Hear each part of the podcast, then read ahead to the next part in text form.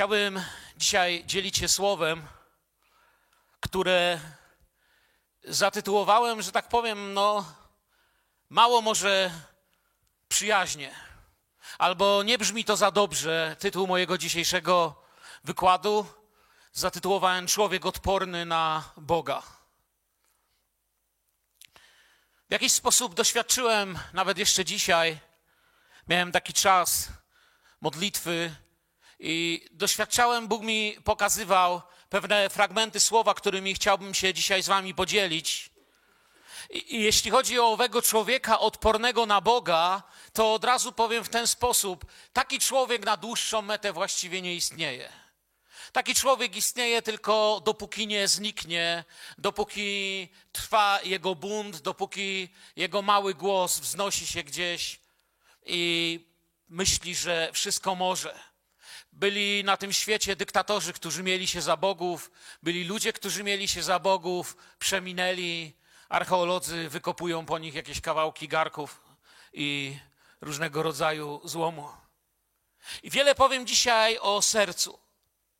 My czasem może w tym naszym chrześcijańskim slangu nadużywamy słowa serce. Serce hebrajskie lewaw, ewentualnie bardziej nam znajome greckie wyrażenie serca cardio, kardia dokładnie. Od tego mamy słowo cardio, kardiolog. W biblijnym znaczeniu serce nie jest tym, czym kojarzy nam się słowo cardio. Jak powiedziałem, brzmi ta nazwa po grecku kardia, ale w biblijnym znaczeniu nie chodzi o kardiologię, ale kiedy Biblia mówi coś o naszym sercu, to chodzi o poznanie, decydowanie, sądzenie, rozmyślanie, o coś zupełnie innego. Nie jest tutaj mowa o yy, czysto o służbie zdrowia na przykład, czy o tym, że nam tutaj ta pompka pompuje i dobrze, że pompuje, no bo dzięki temu stoimy tutaj, jesteśmy i kto miał problemy z sercem, wie jakie to jest ważne, ale nie w tym znaczeniu dziś chciałbym mówić. Wiecie, o takim dobrym sercu, o którym chciałbym dzisiaj powiedzieć, powiedział ktoś kiedyś bardzo ciekawe słowa. Cytuję, nie znam autora, może wy znacie, ale podoba mi się. Uwielbiam pięknych ludzi, ich wygląd jest mi przy tym zupełnie obojętny. Człowiek jest piękny w środku. Chciałbym przeczytać dzisiaj ze Słowa Bożego. Wejdźmy najpierw w Księgę Przysłów 28, 14, która mówi, że szczęśliwy, i wiemy, że to jest yy, to samo, co błogosławiony, szczęśliwy jest człowiek, który stale trwa w bojaźni Bożej. Lecz kto zatrważa serce, przepraszam, lecz kto zatwardza serce, wpada w nieszczęście. Szczęśliwy jest człowiek, który rozpoczyna od Bożej bojaźni, ale człowiek zatwardzonego serca, człowiek, który zatwardza serce, no nie jest błogosławiony. Szczęśliwy albo nieszczęśliwy. I wiecie, moim zdaniem, niektóre z najbardziej ostrzegających nas fragmentów Słowa Bożego wręcz ratujących życie Bożego człowieka, to niekoniecznie są te, które mówią o powtórnym przyjściu pańskim. Bo czasami myślimy, że to one nas jakby otrzeźwiają i jest we mnie to samo wołanie, które dzisiaj się tutaj rozlegało w sercu naszego zboru: Przyjdź, Panie Jezu. Ale zanim człowiek może powiedzieć, przyjdź Panie Jezu, coś musi przeżyć, musi pokochać Boga i chodzić z Bogiem, przyznacie, żeby chciał powrotu Pańskiego. Amen. Człowiek, który nie zna Boga, nie powie przyjdź Panie Jezu, bo jemu się przyjście Pańskie raczej kojarzy albo z legendami, albo z jakimiś ogniami, końcem świata, zupełnie źle pojętym przez katastroficzne filmy i tak dalej. Chciałbym przeczytać dzisiaj takie bardzo mocne, niosące ostrzeżenie fragmenty słowa, które właściwie wszystkie będą mówić to samo. Pierwszy fragment, Psalm 95, to jest psalm Dawidowy, psalm będący modlitwą pielgrzymów. On bowiem jest Bogiem, od siódmego wersetu, On bowiem jest Bogiem naszym, a my ludem pastwiska Jego i trzodą ręki Jego, obyście dziś głos Jego usłyszeli. Zgadzacie się z tym wersetem? Chcecie usłyszeć Jego głos? Bo tutaj zaczyna brzmieć właśnie owe ostrzeżenie. Nie zatwardzajcie serca waszego jak w Meriba, jak w dniu pobytu w Masa na pustyni. To Meriba i to Masa każdemu czytelnikowi Starego Testamentu jest znane z tego buntu, z tego zatwardzenia ludu, kiedy Bóg chciał, a no nie dało się z tym ludem na, że tak powiem, w miłości i łagodności postępować. I Biblia dalej mówi w dziewiątym wersecie, gdzie kusili mnie ojcowie wasi, doświadczali mnie, chociaż widzieli dzieło moje. Przez czterdzieści lat czułem odrazę do tego rodu i rzekłem, lud ten błądzi sercem i nie zna dróg moich, dlatego przysiągłem w gniewie swoim, nie wejdą do odpocznienia mego. W całym tym fragmencie ten ósmy werset chciałbym szczególnie, aby pozostał w naszej pamięci, by nie zatwardziło się nasze serce. I zobaczcie, to słowo powtórzy się za chwilę. Przeczytam je z dwóch innych fragmentów Słowa Bożego. I chciałbym, byście coś tutaj zobaczyli, czy nawet z trzech.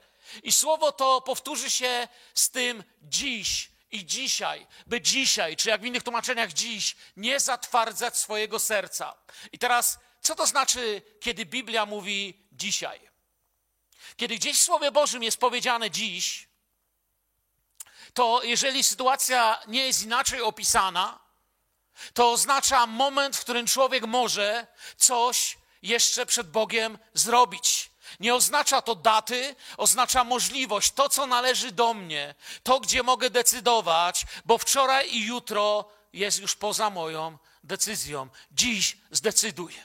Jutro nie wiesz, czy jest Twoje. Wczoraj nie możesz nic zmienić. Dziś a więc kiedy słowo może mówić dzisiaj, oznacza nie tyle datę dzisiejszego dnia, co ten moment, w którym Pan mówi do ciebie, w tym momencie, teraz jesteś wolny do decyzji. Teraz jest moment, byś zdecydował, jak odpowiesz na moje słowo. Hebrajczyków, trzeci rozdział, od siódmego do ósmego wersetu. Dlatego, jak mówi Duch Święty, dziś jeśli głos Jego usłyszycie, nie zatwardzajcie serc waszych, jak podczas buntu w dniu kuszenia na pustyni. Jeśli głos Jego usłyszycie, dziś. Dalej, to słowo bunt, jak już powiedziałem, odnosi się do meriba, co po hebrajsku dokładnie znaczy bunt. Hebrajczyków 3:15, gdy się powiada dziś, jeśli głos Jego usłyszycie, nie zatwardzajcie serc waszych, jak podczas buntu. I trzeci, Hebrajczyków 3, przepraszam, 4,7. Przeto znowu wyznacza pewien dzień dzisiaj, mówiąc przez Dawida po tak długim czasie, jak to przedtem zostało powiedziane. Dziś, jeśli głos Jego usłyszycie, nie zatwardzajcie serc waszych. Tak na marginesie, bo to nie jest częścią dzisiejszego nauczania Słowa Bożego. Także teraz w głowie narysuję sobie margines i chcę Wam taką ciekawostkę powiedzieć. To są też wersety, które pokazują nam, że Duch Święty jest Bogiem. Dlatego, że jeśli się im dokładnie przyjrzycie, to opisują tą samą sytuację i pokazują nam tak, że Duch Święty jest Bogiem oraz, że również mówi przez da, Dawida. Jeśli popatrzycie na Psalm 91, mamy tam pokazane, że mówi Bóg. W Hebrajczyków 3:7 tak mówi Duch Święty, a w Hebrajczyków 4 Bóg mówi przez Dawida, ale zawsze odniesienie jest do tej samej historii, do Meriba i Masa. A więc mamy to jeden z dowodów, że kiedy mówi Duch Święty, czy kiedy mówi Bóg, to jest jedno i to samo, ponieważ nasz Bóg jest jeden. Amen. Ale to było tak na marginesie, żebyście tylko to zobaczyli. Bóg jasno i nie jeden raz nakazuje nam w Piśmie Świętym, że kiedy będziemy podczas kazania, podczas pieśni, podczas czytania, podczas modlitwy słyszeć Jego głos, że gdy słyszymy Jego głos, nie zatwardzajmy naszych serc. W liście do Hebrajczyków Jego głos w kontekście czytania listu do Hebrajczyków to jest głos Jezusa. I z tego miejsca posłuszeństwo temu głosowi prowadzi Ciebie do wzrostu i do powołania. Jeśli chcesz wzrastać i nie zatrzymać się w miejscu, swojego chrześcijańskiego życia. Jeśli chcesz, by Bóg ciebie powołał, to nie zatwardzaj serca na to, co Duch Święty przez twoje chrześcijańskie życie mówi do ciebie.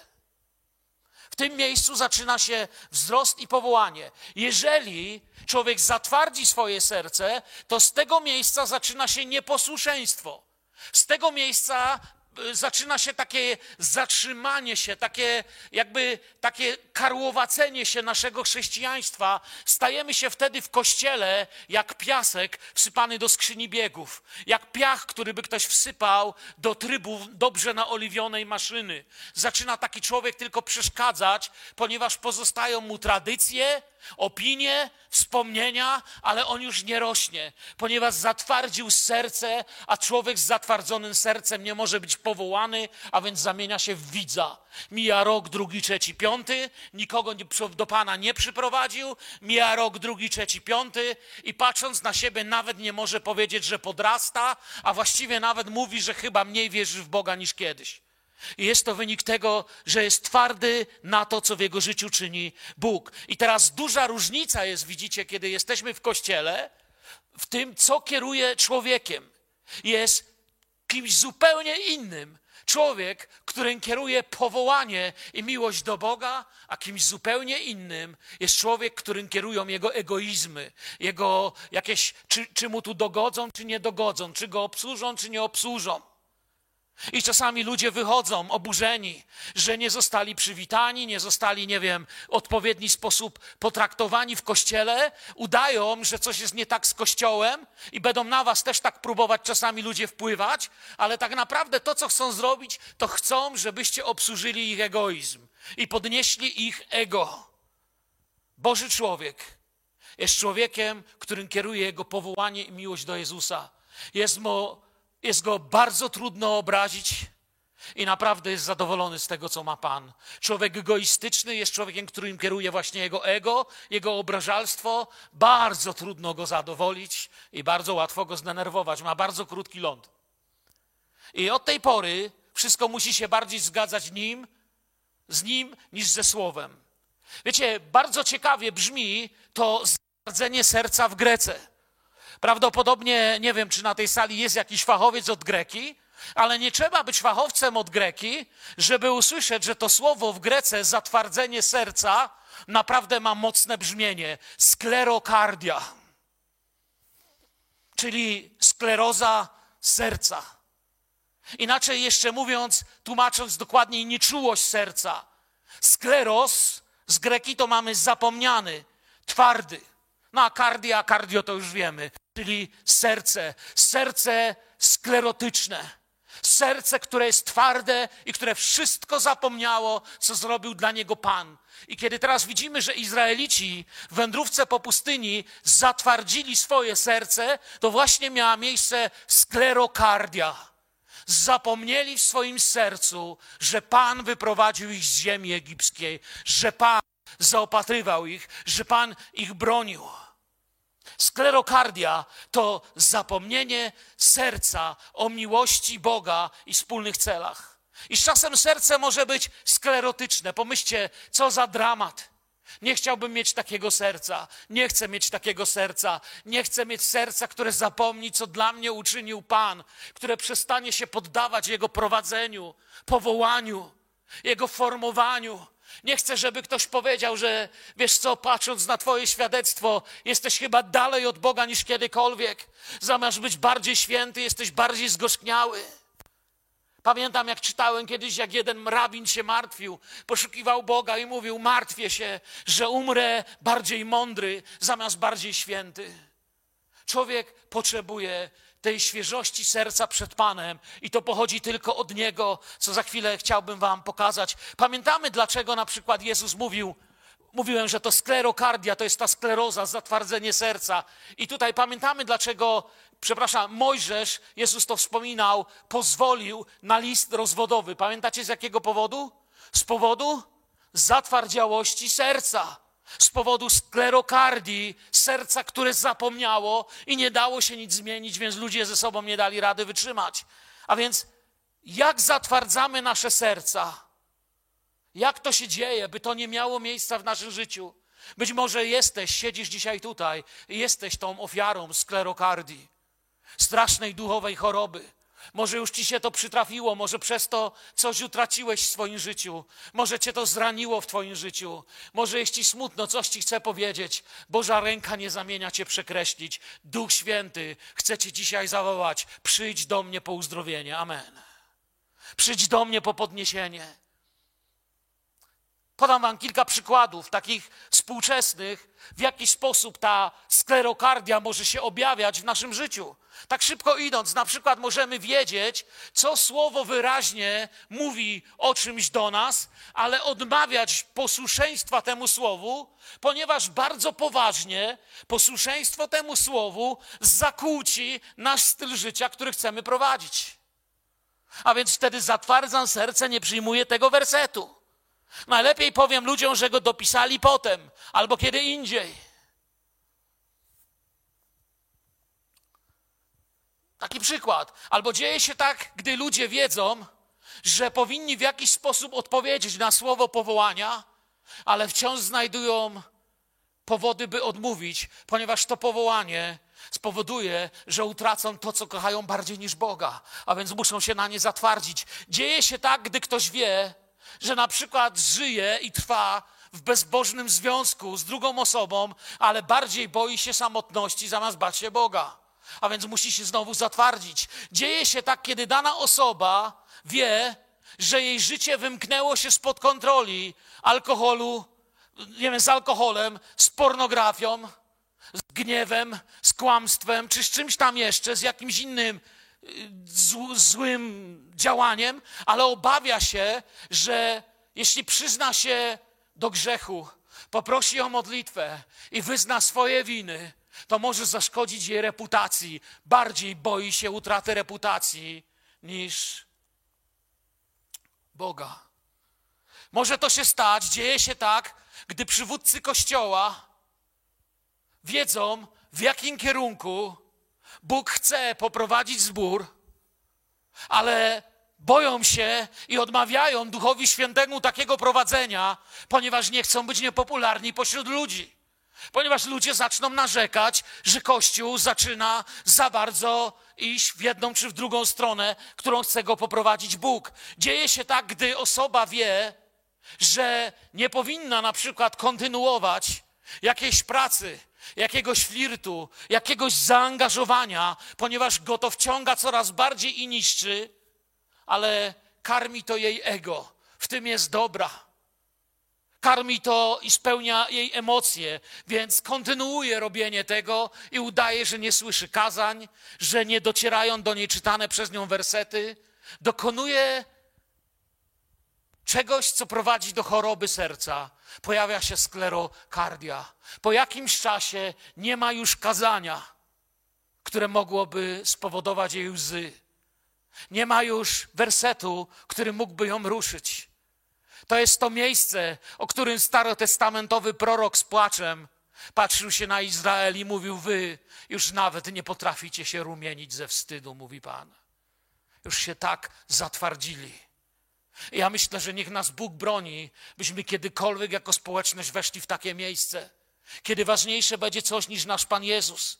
Bo tak się też dzieje, gdy osoba wie, że powinna na przykład coś przerwać, coś przestać słuchać, przestać brać udział w jakichś spotkaniach, które naruszają naszą jedność, naszą harmonię, uderzają w służby, w modlitwę.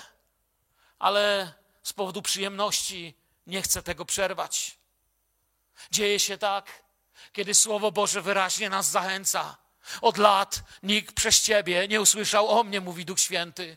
Od lat Twoi sąsiedzi nie wiedzą, że jesteś wierzący. Przyprowadź, zaproś kogoś do kościoła, podziel się kim, z kimś Chrystusem. Ale przekonujemy się wtedy, że nie byłby tym zainteresowany, że może by się obraził, albo że zrobimy to kiedyś indziej. A Duch Święty mówi: idź do niego, to jest ten czas. A mówimy: poczekaj, poczekaj, poczekaj sklerokardia. Twarde serce się robi, zatwardzenie serca przed Duchem Świętym, nagłoszone lub czytane słowo jest buntem przeciwko Bogu. Tak Bóg to postrzega. I to wiecie, to nie dotyczy pogan. To nie są słowa, które zostały zwrócone czy, czy wypowiedziane przez Boga, przez Ducha Świętego do pogan. Dotyczy tych, co słyszą, nie tych, którzy nie mają o niczym pojęcia i są poza. Bóg tutaj, to nie są słowa, które Bóg kieruje do jakiegoś baru w Koryncie, w starożytnym Rzymie albo gdzieś w Kartaginie. To nie są słowa skierowane do jakiegoś domu publicznego, baru albo zgromadzenia pogan. To są słowa skierowane do ludzi, którzy wiedzą, ale się zatwardzają. Mówi do kościoła, mówi do ludzi świątyni. I pytanie, które wierzę, Jestem przekonany i z tym pytaniem dzisiaj przyjechałem tutaj na nabożeństwo. Jestem przekonany, że Bóg zadaje przez Ducha Świętego pytanie dla każdego członka Filadelfii. Czy jest coś w moim, w Twoim życiu, czego Bóg ciągle się domaga, o to ciągle Cię prosi, ciągle Słowo Boże Cię o to naciska, a Ty ciągle mówisz, że nie chcesz tego przestać i nie chcesz tego przyjąć. Wierzę, że to jest pytanie Ducha Świętego dla naszego zgromadzenia. Jeśli tak, to czy żałujesz, czy się bronisz? Czy jesteś gotowy powiedzieć, Panie, poddaję się? Chcę przyjąć to, co dla mnie masz. Czy czujemy, że czas na pokutę i otwarcie się to jest to dziś? Dziś należy do mnie. Ja nie wiem, co będzie jutro. Dziś muszę z tego zboru jechać autostradą do domu. I nie wiem, czy dojadę. No, planuję dojechać, a wy też planujecie dojechać. Ale większość ludzi na cmentarzu to są ludzie, którzy mieli inne plany. Ale są na cmentarzu. Ktoś kiedyś mi powiedział, jeszcze w czasach, jak jeździłem dużo z pomocą humanitarną i dawniej po Rosji, po takich dziwnych krajach, gdzie, wiecie, przepisy światła są po to, żeby były tylko. I ktoś mi wtedy powiedział, wiesz, jesteś dobrym kierowcą. I pamiętam, wtedy ustaliłem jasno moją doktrynę dla kierowców, która brzmi: Nie ma dobrych kierowców, jest dobry Bóg. Dobrzy kierowcy są już na cmentarzach, bo spotkali złego kierowcę. Bóg jest dobry i mówi: Masz dziś. Dziś jest Twoje. I wierzę, że takie pytanie kieruje do naszego zgromadzenia. Jeśli bronię swojego miejsca, poglądów, działań, tego, co robię, przed wpływem Słowa Bożego na to, przed wpływem Bożej woli na to, staje przeciwko świętemu Bogu. I Bóg mówi dzisiaj: nie zatwardzaj swojego serca. Dzisiaj. Odrzucam wtedy bojaźń i zapominam, że On chce dla mnie, Bóg chce dla mnie tylko tego, co dobre. Tak i amen. Powiecie amen? Bóg chce dla nas tego, co dobre. Bóg nie chce dla mnie nigdy tego, co jest złe. I jeśli się przed tym bronię, to jest zatwardzanie serca. Jeśli coś z tym nie zrobimy, to Słowo Boże ostrzega nas, że możemy dojść do miejsca, że przestaniemy słyszeć Boży głos, przestaniemy słyszeć Jego głos a stanie się to właśnie w wyniku zatwardzenia. Nie będziemy po prostu do nas to docierać, będzie nam lekko żyć poza Słowem Bożym. Przyzwyczajimy się do chrześcijaństwa, w którym jest wszystko jedno, czy żyje w grzechu, czy nie w grzechu, czy żyje życiem, które wypełnia Bożą wolę, czy też po prostu nie. Albo zajmę się tym, co on uważa za ważne, albo stanę się duchowo głuchy i twardy. Zatrzymam się w miejscu, powtarzając stare regułki, stare opowieści. I tylko ludzie na boku będą mówić, że z tym człowiekiem coraz trudniej wytrzymać. Tylko ludzie będą widzieć, że jest coraz gorzej, a może i nawet oni nie zobaczą, ale Duch Święty będzie coraz ciszej mówił do jego ucha.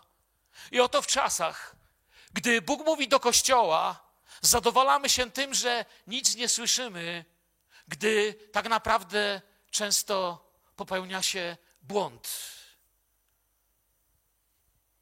Bo nie podoba się nam to, co słyszymy, jak powiedziałem, albo wolimy słyszeć coś innego. I czasami ludzie mówią: Będę się o to modlił, ale wcale się o to nie modlą, tylko dokonują nad sobą psychologicznego manewru przekonania samych siebie, że to, czego chcą, jest dobre. bo wolą słyszeć co innego. Mówimy, że będziemy się modlić, ale to tylko przekonujemy siebie dla własnego sposobu myślenia. To, co słyszymy, wzbudza strach w naszym małym królestwie. To, co słyszymy, każe nam powiedzieć wobec bliźnich przepraszam, ale my jesteśmy za ważni, żeby komuś powiedzieć przepraszam. To, co słyszymy, może pozbawić nas naszej chwały i dumy, więc wolimy słyszeć co innego. Ale bracia, siostry, dopóki nie zajmiemy się tym, z czym On przychodzi i chce w nas pracować, nigdy jako społeczność nie ruszymy dalej.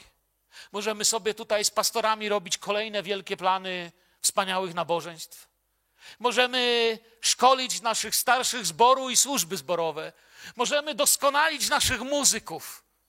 Ale jeżeli Twoje serce nie będzie miękkim, prowadzonym przez Ducha Bożego sercem, to będziesz stał w miejscu i wkrótce tylko poczujesz, że nie nadążasz za tymi, którzy kochają Jezusa i ci się będą wydawać coraz bardziej naiwni, coraz bardziej dziwni, coraz bardziej nieprzystosowani do reguł tego świata. Jeżeli pójdziesz z nami, Pan napełni cię radością i użyje twoje życie. I nie ma nic piękniejszego, niż kiedy moje i twoje życie może być użyte dla Jego chwały. Co wy na to? O tak. Ezechiel opisuje pewną wizytę duszpasterską, którą miał u siebie. Nie będziemy tego czytać, możecie sobie posiedzieć nad tym w domu, chcę wam o tym tylko opowiedzieć. Ezechiel opisuje, jak ludzie, którzy ułożyli sobie swoje wartości, zajęli się swoją polityką i swoimi przekonaniami, mieli swoje cele, swoje priorytety, przyszli do niego jako do proroka, żeby się modlić i mówi: Przyszli do mnie mężowie spośród starszych izraelskich i usiedli przede mną. To jest 14 rozdział Księgi Ezechiela. O jacy pobożni, jakie pobożne chłopaki siedli przed prorokiem i chcą, mówią żywego słowa. Ale Bóg mówi tam w tym 14 rozdziale Ezechiela: Ja się nie dam oszukać. Ci ludzie dawno wiedzą, po co przyszli, dawno wiedzą, co chcą załatwić, i tak naprawdę przychodzą tylko po to, żeby było to, co oni chcą. I dalej Ezechiel pisze, że doszło go słowo Pana tej treści, mówi, że synu człowieczy, ci mężowie, Bóg mu zaczyna objawiać, oni nie są kościołem. Oni nie są tego samego ducha, co ty. Dokładniej prorok mówi, ci mężowie oddali serca bałwanom. Położyli przed sobą to, co spowoduje ich winę. Czy tacy mają prawo w ogóle przychodzić i pytać mnie? Przecież oni w ogóle nie chcą wiedzieć tak naprawdę, co ja chcę. To jest coś jak śpiewać, wszystko daję dziś i nic nie daje, myśleć. Nie mam prawa mieć pomiędzy Bogiem i sobą innych bogów. Znamy przykazanie. Od samego początku Bóg mówi do swojego ludu, ale oni przyszli, chociaż ich serce nawet nie jest oddane Panu. Co za chora społeczność. I Bóg do niego mówi: Powiedz tak do domu izraelskiego. Nawróćcie się. Zostawcie wasze bałwany, odwróćcie swoje oblicza od wszystkich tych obrzydliwości, bo każdemu z domu izraelskiego i tak samo spośród obcych przybyszów, którzy przyszli do Izraela, którzy odstępują ode mnie, a oddali swoje serce bałwanom i trzymają przed sobą, wiecie, to jest ważne, przed sobą to, co spowoduje ich winę. Ja, Pan, sam dam odpowiedź. Kto ma być przed sobą, przede mną? Wiecie, jeżeli idę za Jezusem, to jedno z większych błogosławieństw rabinackich brzmiało: Niech pył spod sandałów Twego rabina spocznie na Twej szacie. Przede mną jest mój Jezus. Idę za moim Jezusem. Najpierw położyłem przede mną moje grzechy, pisze psalmista że moje grzechy są przede mną. Ale tam jest Golgota, tam jest wzgórze, tam jest Boża siła, która zmywa wszelki grzech. I mogę iść za Jezusem. Dzisiaj, jeśli słyszysz Jego głos, nie zatwardzaj swojego serca. Jeżeli usłyszałeś głos Pana, nie zatwardzaj swojego serca. I najpierw to jest ten ojcowski, cichy głos. Potem to jest to Boże napominanie często, które trwa, a potem cisza. I z tego miejsca zaczyna się religijne życie w oparciu o uczucia, wymówki. To są te osoby, co dzisiaj czują to, jutro czują tamto. Dzisiaj ci mówią, że czują tak, jutro czują co innego, ponieważ już nie kieruje nimi Duch Święty. Nie ma już Bożego głosu. Żeby trzymać się grzechu, trzeba dalej grzeszyć. Żeby trzymać się Jezusa, trzeba iść za Jezusem. Żeby coś się stało, trzeba posłuchać Pana, który mówi: Dziś nie zatwardzaj swojego serca. Dziś do ciebie chcę powiedzieć. Dziś Twoje życie chcę poprowadzić dalej, pamiętając, że jesteśmy świątynią Ducha Świętego. Zatwardzenie serca sprawia, że słowa oto stoję u drzwi i kołacze zaczynają nabierać większego wymiaru, kiedy Kościół nie chce usłyszeć pukania. Czym jest Kościół, gdy znajduje się w nim człowiek odporny, niewrażliwy na głos Ducha Świętego? Do kogo są te słowa? One są do tych, co już poszli. One są do tych, którzy szli już po pustyni, ale nie weszli. Oni zostawili Egipt, byli świadkami cudu przejścia przez morze, zostawili stare życie i weszli w nowe życie. Przestali być niewolnikami Egiptu, stali się ludem Bożym. W przeniesieniu na nasze życie to są ludzie, którzy poszli za Bogiem, przestali być niewolnikami nałogów, związań, wszelkiego rodzaju brudów, które wcześniej targały ich życiem. Pozbyli się wielu rzeczy, które wcześniej mieli, i nagle weszli w pewnego rodzaju pustynię. I teraz miałoby się rozpocząć prawdziwe poznawanie swojego Pana. Nie zatwardzajcie serca waszego, jak w Meriba, jak w dniu pobytu w Masa na pustyni. Mamy tu piękną tą symbolikę słów, aktualną i dzisiaj. Meriba z hebrajskiego bunt, Masa z hebrajskiego test. Bunt w czasie testu. Kiedy wszedł w pustynię, kiedy jego wiara teraz nareszcie może powiedzieć: Tylko Ciebie mam teraz, Panie. Teraz nie mam już nic, na co mógłbym się powołać. Jak ta męczennica z Kartaginy, o której wam kiedyś opowiadałem, kiedy na oczach wszystkich zdarto z niej nawet szaty, modliła się, teraz tylko Tobą zasłonić się mogę. Teraz tylko Ciebie mam i wyznaję Cię Panem. Bunt zostaje wzbudzony przez test, bo wszystko zostawili. Wcześniej miał rozrywki Egiptu, smaki Egiptu, smak ich używek, ich grzechów. Teraz idzie, teraz cuda Boże są za nim, trzeba iść. I Bóg mówi: Teraz będziemy budować, umacniać Twoją wiarę. On się zaczyna buntować. Zostawili wszystko. Teraz, kiedy przyszedł czas poznawać Boga, zaczynają się wahać. Ta pustynia była ich decyzją. Pragnęli, by Bóg był wszystkim, bo tego przecież chcieli. O tym śpiewali, o tym tańczyli i oddawali chwałę Bogu na drugim brzegu morza. I nagle okazuje się, że nie potrafią żyć bez metod z Egiptu. Zatwardzenie serca sprawia, że nie można dotrzeć do celu wędrówki. Jeżeli dziś Duch Święty Cię dotyka, odpowiedz na Jego wołanie. Jeśli masz zatwardzone serce, nie wejdziesz w służbę, którą Pan ma dla Ciebie. Ale to nie jest największy Twój dramat. Największym dramatem człowieka, który nie odpowiada na głos Ducha Świętego, jest to, że nie dojdziesz nawet do celu. A przecież chcesz. Doświadczając próby testu na pustyni, nie zatwardzajmy serca. Co dziś mówi mi Bóg? Co dziś mówi mi mojego, które ostatnio wybrałem? Jaka siła, jaka tragedia, jakie zło mówi mi dzisiaj, że Bóg mnie porzucił, że niepotrzebnie mu zaufałem. Co sprawia, że zaczynam mówić, że kiedyś było lepiej, chociaż człowiek wypił, chociaż se człowiek zapalił, chociaż mógł kłamać. Gdzie wchodzę na grunt, że nie kocham Jezusa, ale wspominam, co mogłem, a czego dziś nie mogę. Może coś mówi mi, że nie powinienem mu aż był tak zaufać.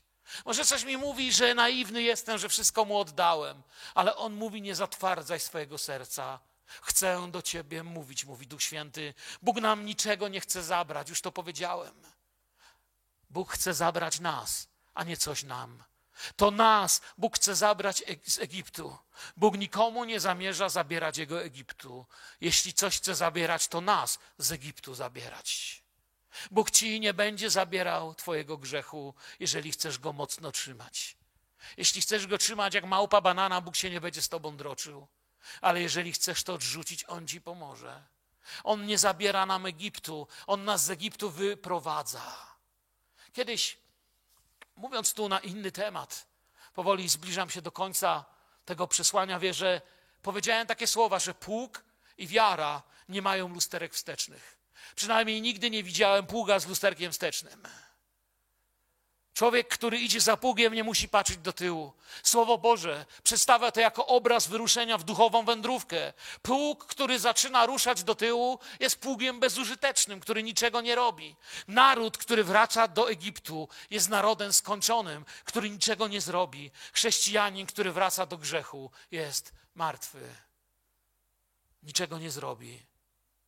Sklerokardia, śmiertelna choroba, której uleczeniem jest obiecane przez Ezechiela: dam nowe serce do waszego wnętrza. Tylko on może je dać. Pamiętacie, kiedyś wam opowiadałem, że zaraz z początku Biblii mamy to hebrajski czasownik bara. Pamiętacie, mówiłem wam tu kiedyś o tym.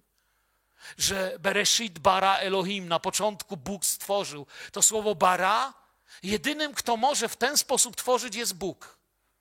Tylko Bóg, dlatego że hebrajskie bara oznacza tworzenie ex nihilo, tworzenie z niczego. Innymi, innymi słowami, Bóg stworzył, nie potrzebuje nic, żeby stworzyć wszystko. I to samo słowo bara, czyli czasownik tworzyć, który odnosi się tylko do osoby Jahwe i do nikogo więcej. Żaden Żyd nie użyje tego słowa względem tego, co tworzy czy robi człowiek. Ponieważ człowiek potrzebuje coś, potrzebuje czegoś, a przynajmniej czasu, żeby coś zrobić. Bara, tworzyć hebrajskie odnosi się tylko do Boga. I to samo hebrajskie słowo bara jest w tej modlitwie pełnej łez. Stwórz serce czyste we mnie, Boże mój. Innymi słowami, głębiej patrząc tekst hebrajski, psalmista, parafrazując, mogę powiedzieć, mówi: Stwórz, bo tylko Ty to możesz stworzyć, tylko Ty to masz, tylko u Ciebie to jest, tylko przez wolę Twą będę wolny, tylko przez wolę Twą to we mnie powstanie. Daj mi nowe serce, które nie będzie się bało, bo mnie dogoniły te bożki Egiptu bo mnie dogania jakaś zatwardziałość, bo się bardziej niż Ciebie boję moich chorób, moich lęków i moich strachów. Przyjdź, Duchu Święty, dzisiaj. Nigdy nie zamilknij w moim sercu. Przyjdź, Duchu Święty, chcę słyszeć Twój cichy głos. Nigdy nie chcę tego głosu utracić, tylko On może je, ten głos dać. Co próbuje Cię dopaść? Jaki przeciwnik Ci chce wmówić, że jesteś teraz sam? Nie jesteś sam. Jaki przeciwnik chwycił Cię ostrymi zębami i trzyma i chce Ci powiedzieć, że nie ma dla Ciebie pomocy u Boga? Duch Święty mówi do naszego zgromadzenia: Nie zatwardzaj swojego serca. Usłysz mój głos. Chcecie prowadzić, chcecie zbawić, chcecie podnosić, chcecie oczyszczać. Jeżeli czujesz, że dzisiaj Duch Święty mówi do ciebie, nie wiem, ilu jest starszych zboru na sali, ale chodź tu do przodu, chcemy się o ciebie pomodlić. Za chwilę zespół będzie grał. Ale tych z Was, którzy chcą się pomodlić, chcę się o Ciebie pomodlić. Nie wracaj do domu i nie zastanawiaj się, ufać temu Bogu czy nie ufaj. Jeśli dzisiaj Duch Święty mówi do Ciebie, On Ci chce dziś powiedzieć: Jestem większy niż to, co Cię straszy. Jestem większy niż to, co Ci chce śmierć zapowiedzieć. Jestem większy niż to, co Cię chce ode mnie oddzielić. Jestem większy niż wszelkie związanie. Tak i amen, mówi Duch Święty do tego zboru. Amen.